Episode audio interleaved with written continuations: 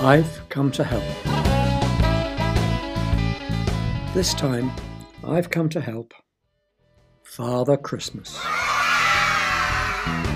With millions of toys to deliver, lots of chimneys to climb down, and the reindeers to drive, it is the height of the season for Father Christmas.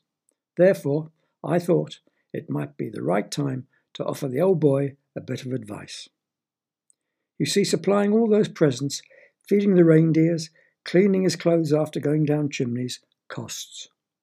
Father Christmas spends a lot of money. A lot of money. But, and this is the funny thing, does anyone ever ask from where Father Christmas gets his dosh? And one day someone will ask. Someone will descend from a great height and poke their tentacles into his pockets. And that someone is the taxman.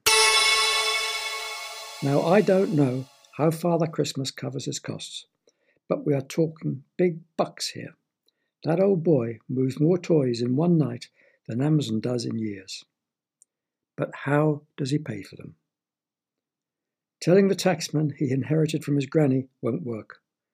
Claiming an offshore account on a barge in the middle of the Thames won't work. Stating he won the lottery won't work either. So, what possible answer can Father Christmas, now from his cell in a torture chamber of the Tower of London, give the taxman that explains how he pays for the prezzies and feeds his reindeers? And that is how I can help him by advising Father Christmas not to tell any whoppers, like all the other rich swines caught massaging the figures on their tax returns. It's no good screaming at Her Majesty's tax inspector to piss off as he's being stretched on the rack. Before he gets 10 centimetres longer, he must use my advice and give the inspector an answer he can't refuse. He must tell the inspector he gets the money from, and this is foolproof the fairies.